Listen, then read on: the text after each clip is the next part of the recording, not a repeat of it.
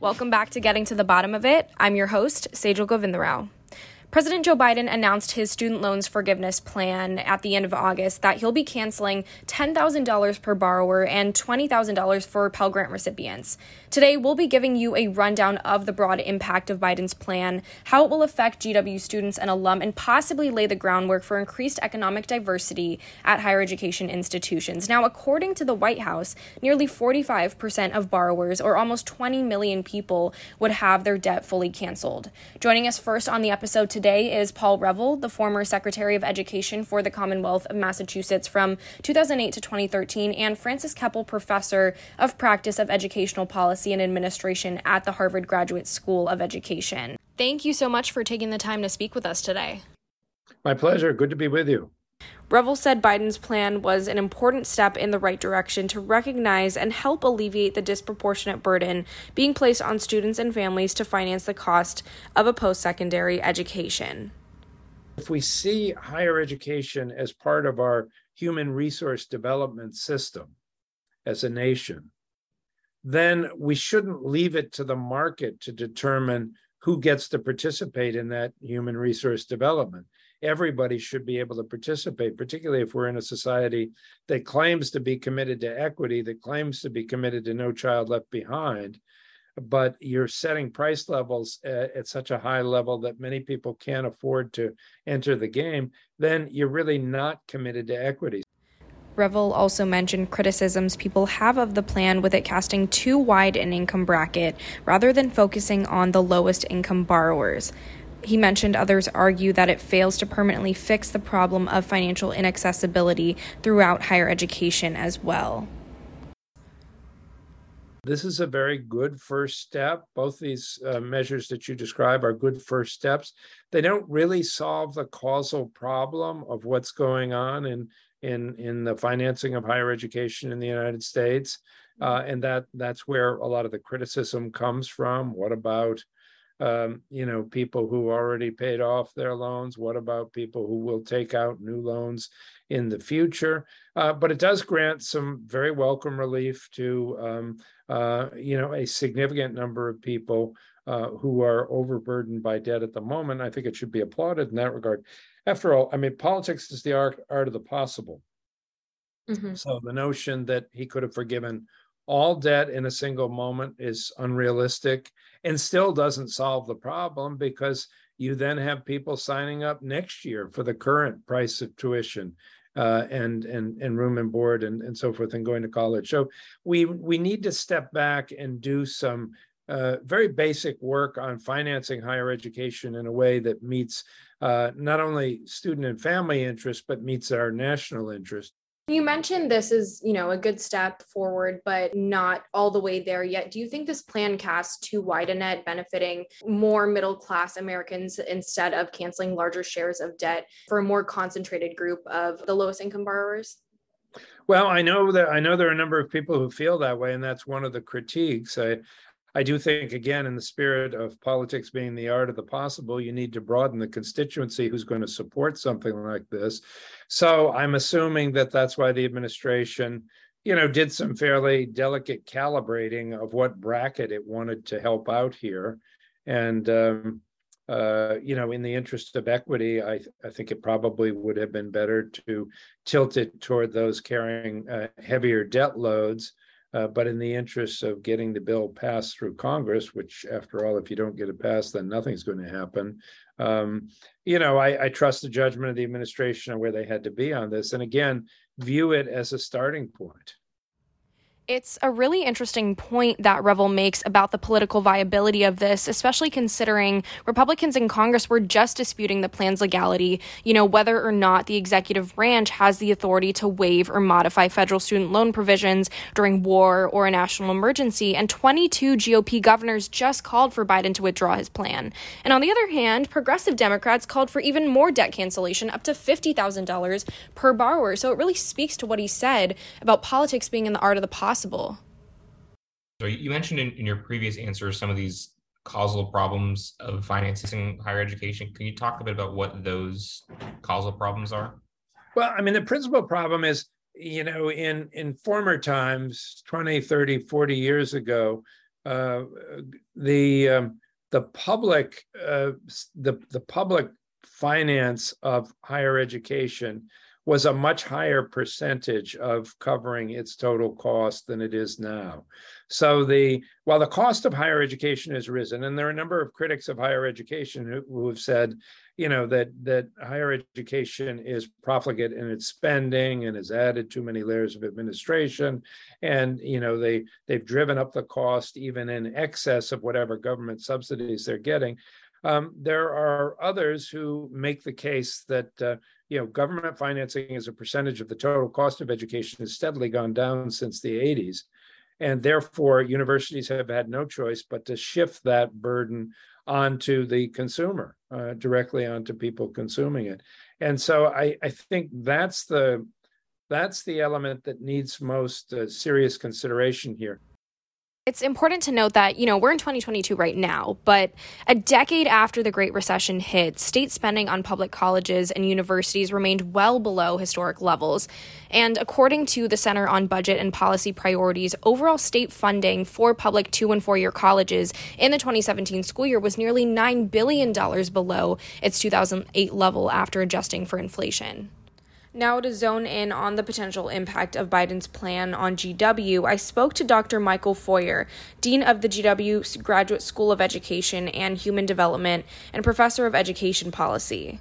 It's no secret that GW is a predominantly white affluent school, and in 2017, a New York Times study revealed that GW has one of the smallest populations of students from the lowest income levels in the country among higher education institutions nationwide. And as of 2017, with a median family income of 182,200. So told me though Biden's program is, in his words, retrospective, higher education institutions can use it as a future building block to increase economic diversity in our student body and help students navigate the debt relief process. One, one of the things that I've actually been, I've, I've admired a lot in the way GW in the in our enrollment management, our our vice provost for enrollment management and his team, I I admire greatly that we are investing to the extent we can, not just in the financial aid you know system as it is,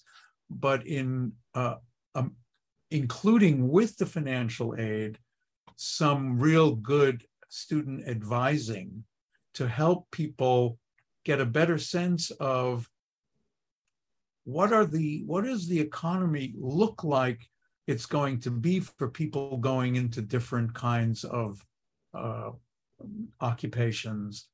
And and to help people choose their major so it's not only money driven and to the point on increasing economic diversity, the total number of Pell Grant eligible students at GW has grown by 29.5% in nearly a decade from 2011 to 2021. And these are students coming from families who are making $50,000 or less.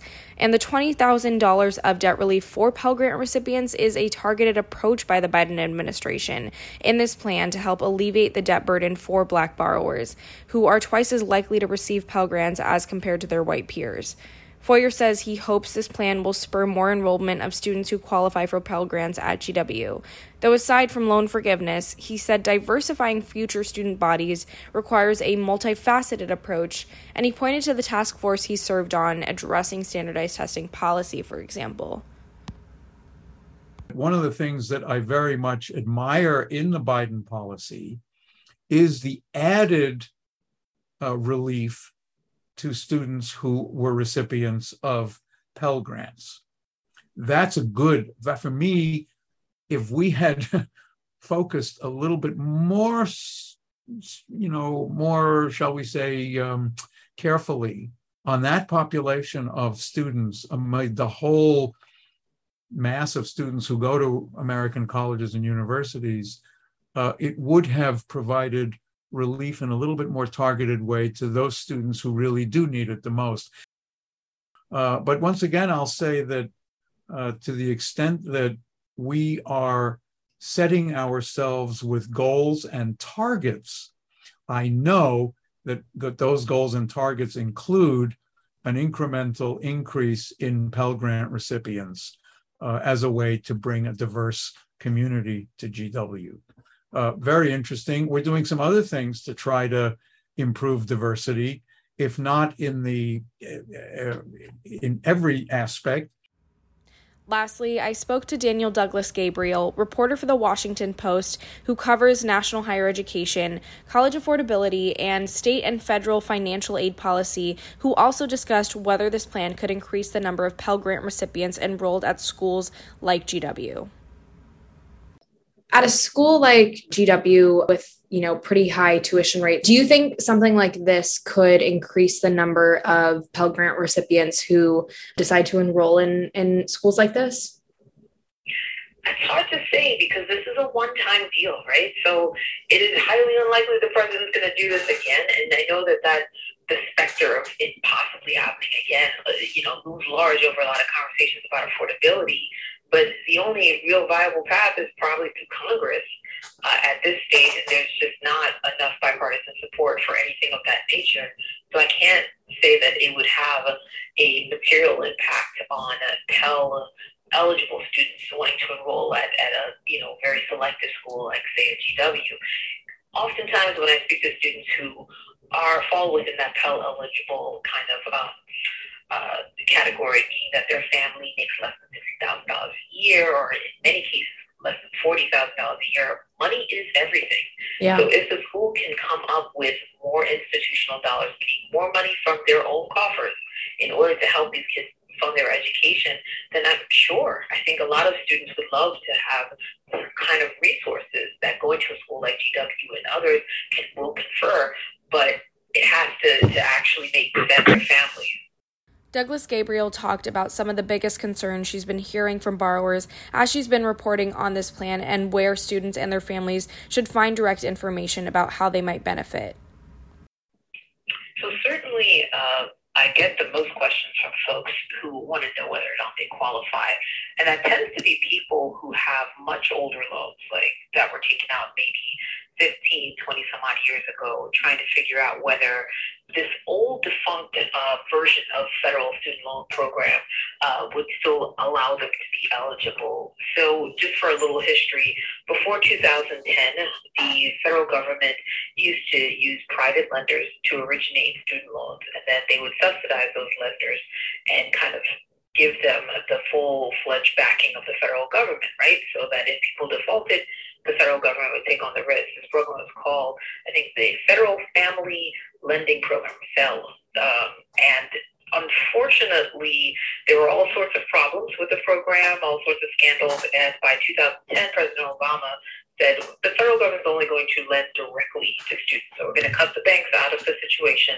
But there are a lot of people who still have those old loans and are paying them off. Um, at one point, I think at the beginning of the pandemic, there were about seven and a half million people who still had those loans. A lot of people have been consolidating out of the program to take advantage of the payment pause and other uh, programs that would get them debt relief. So the program, the last I saw, probably has a little over 4 million people still there. But a lot of those people are always kind of shut out of things like student loan forgiveness uh, through public service, right? Public service loan forgiveness. They're shut out of other sorts of programs that are meant yeah. to make it easier for borrowers to pay out their loans. And so that's the majority of the people I who have been contacting me. But the other thing I'm hearing a lot from folks are from people who are wondering whether they'd qualify for the full 20000 Now, if you had a Pell Grant um, at any point in your undergraduate career, you do, but there are a lot of folks who are like, well, I didn't borrow undergrad, but I did have Pell. I did borrow for grad school, so would I be eligible for 20? Mm. And for everything that the federal government is telling us, the education department, that yes, those people would qualify. So I think folks are really just trying to get a better sense of given the income threshold, if they hit that, then will they qualify? What amount of money they will qualify for based upon the trajectory of their borrowing, as well as uh, whether or not they had any grants set aside for low income students. There are a percentage of students who are currently in school who will benefit because the program counts all loans that have been originated, I think, before uh, the end of June, so or July 1st of this year. So a lot of folks who are perhaps juniors, seniors could benefit from this this program.